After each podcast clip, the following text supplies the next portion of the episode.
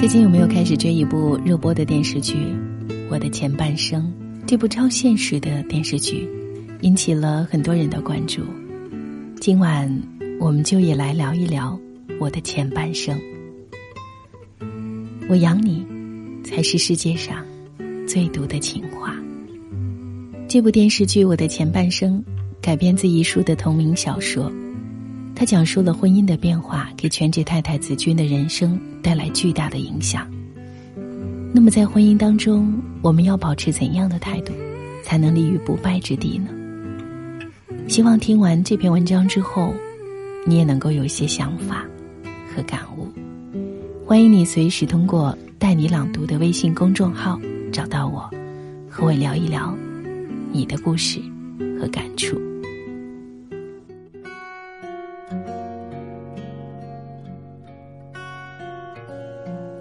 在这部剧里，马伊琍饰演的子君是一个全职太太，家里有保姆帮忙做家务，穿的鞋都是几万块的定制款，看上去生活美满，家庭幸福。对她来说，婚姻就是自己的天，丈夫就是自己的地，天不能塌，地不能陷，否则整个世界就完了。所以子君每天百分之八十的时间都在提心吊胆。害怕丈夫出轨，担心到极致的子君，曾在众目睽睽之下闯入丈夫公司，怀疑实习生是小三，被别人骂没教养。听到之后，她说了一句特别心酸的话：“她说，小姑娘，等你到了我这个年纪，到了我这样的处境，你就会明白，跟维护家庭和婚姻比起来，教养。”根本不算什么，听起来多可怜呐！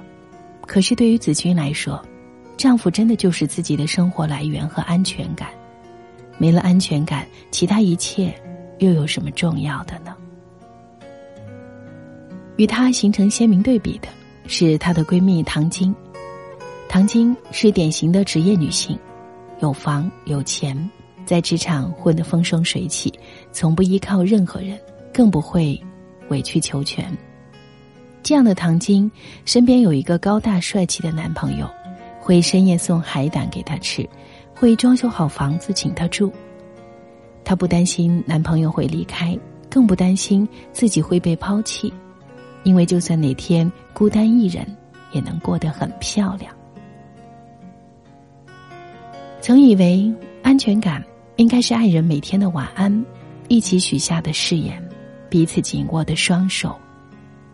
可后来才知道，说晚安的人会离开，许下的誓言会更改，紧握的双手也会松开。真正的安全感，从来都是自己给自己的，是来自于内心的独立和自足。当自己充满安全感的时候，就不会每天惶恐对方要离开自己。不会在独自面对世界的时候手足无措，不会把丈夫、婚姻当做生命的全部，更不会在婚姻触礁的时候以为天就要塌了。想从丈夫身上找安全感，别傻了，别人给你的只能是依靠，自己给自己的才是安全感。子君的担心终于变成了现实。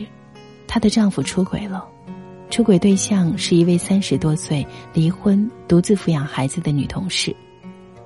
在得知这个消息的时候，作为全职太太的子君天都要塌了。她哭着说：“是陈君生把我娶回家，叫我不要工作的；是他许诺我一个完美幸福的人生；是他要养我一辈子的。曾经许诺要养他一辈子的老公。”如今头也不回的离开了，这就是婚姻的残酷。还相信我养你，别傻了。我养你，是这个世界上最毒的情话。曾以为，只要听到这句话，就可以把后半生托付给他，不用劳苦奔波，不用寄人篱下，能一生一世被疼，更能年年岁岁到老。可现实却是，要接受他的供养，要凡事以他的需要为中心，以他的喜好为法则，时刻祈祷着他不变心、不离开自己。我养你的本质其实是一场交易，他用钱来买你青春年少，买你洗衣做饭，买你孝顺父母，买你传宗接代。对于男人来说，婚姻成了一桩只赚不赔的买卖。对于女人来说，婚姻成了理想有多美好，现实就有多可怕的梦魇。在知道丈夫出轨之后，子君很想挽回婚姻，她找丈夫推心置腹的谈了一次，和其他女人一样，她也认真的问出轨的丈夫：“那个女人到底哪里好？你到底喜欢他什么？”和其他出轨的老公一样，她的丈夫也默默的回答：“我不知道。”故作大方的让妻子随意提条件。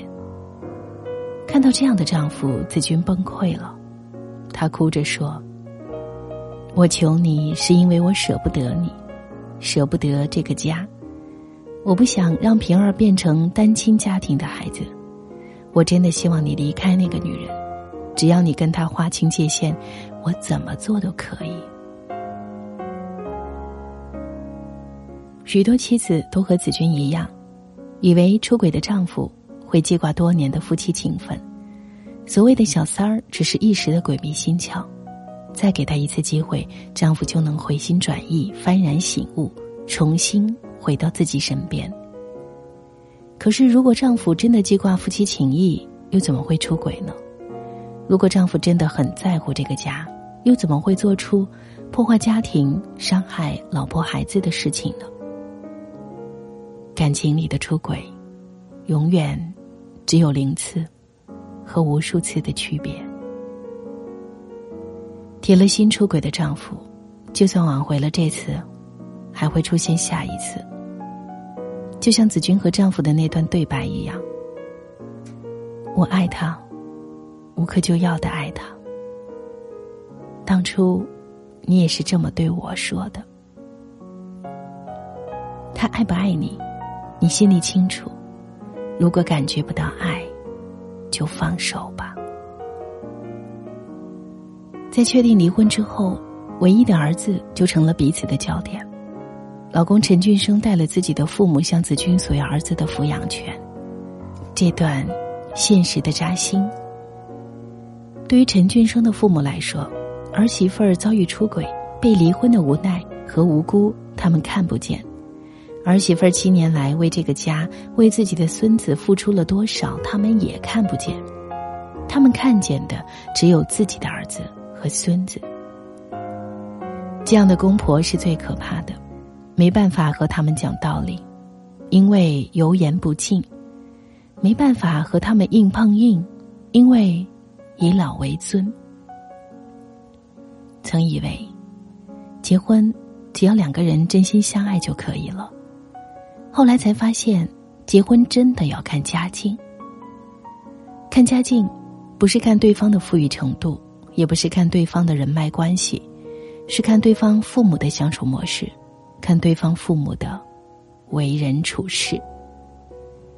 如果对方父母胡搅蛮缠，不讲道理。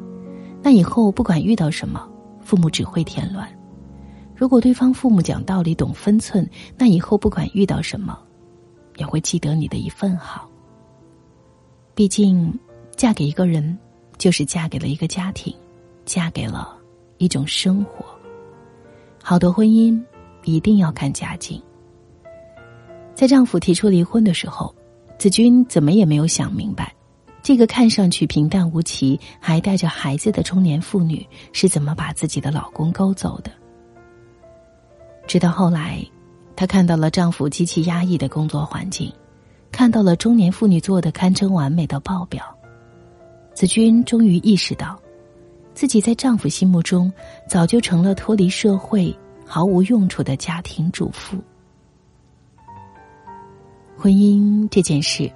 就像闺蜜唐晶说的那样，两个人在一起，进步快的那个人，总会甩掉那个原地踏步的人。因为人的本能，都是希望能够更多的探求生命生活的外延和内涵。对于七年来只顾着做饭带孩子的子君来说，丈夫是进步快的那个，他是被甩掉的那个。所以离婚之后的子君就像一条被扔进沙漠的鱼，不会赚钱。不会打拼职场，更不会独自生活。曾以为，结婚就是生活安逸的开始，可现实是，摧毁一个人的往往就是安逸。听惯了你负责赚钱养家，我负责貌美如花这样的毒鸡汤，难免会下意识的认为，婚姻就是找张长期饭票，寻个人过完美生活。把自己的未来和人生的全部都寄托在这个人身上，却常常忘记了，想要关系长久的原因只有一个，那就是平等。他能赚钱，你也能经济独立；他能够出去应酬，你也能打发时间；他能升职加薪，你也能越来越优秀。婚姻和人生一样，都是靠自己成全。优秀的婚姻从来不是进步快和原地踏步在一起，而是两个同样进步的人携手前进的过程。婚姻里需要保持单身力，让自己能够昂首挺胸的告诉全世界，他是很好，可我也不差。在结婚之前，没有人知道婚姻的真相有多残酷，以为能够被养一辈子的子君不知道，我们也不知道。有的婚姻就像子君和丈夫俊生这样，风雨飘摇，满地鸡毛，外表看上去光鲜亮丽，内在早已千疮百孔。也有的婚姻，就像杨绛和钱钟书，李银河和王小波，爱与被爱，信任与被信任，一起成为更好的两个人。结婚这件事。从来不是简单的领封证书、戴上戒指、许下诺言，它不可能成为绝对安全的避风港，也承受不了一个人把所有的生命重量都压在上面。好的婚姻，一定是三观相合、家境匹配的两个人，在漫长的岁月里一起经营、一起成长、相互陪伴，度过一生。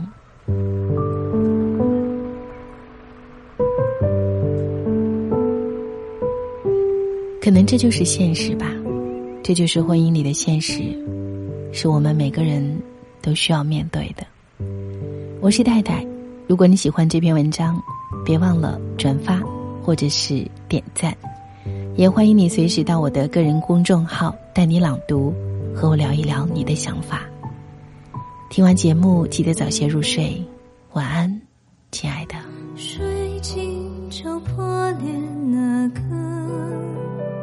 我的世界也粉碎停格，童话般王子公主终因时间消失而褪色，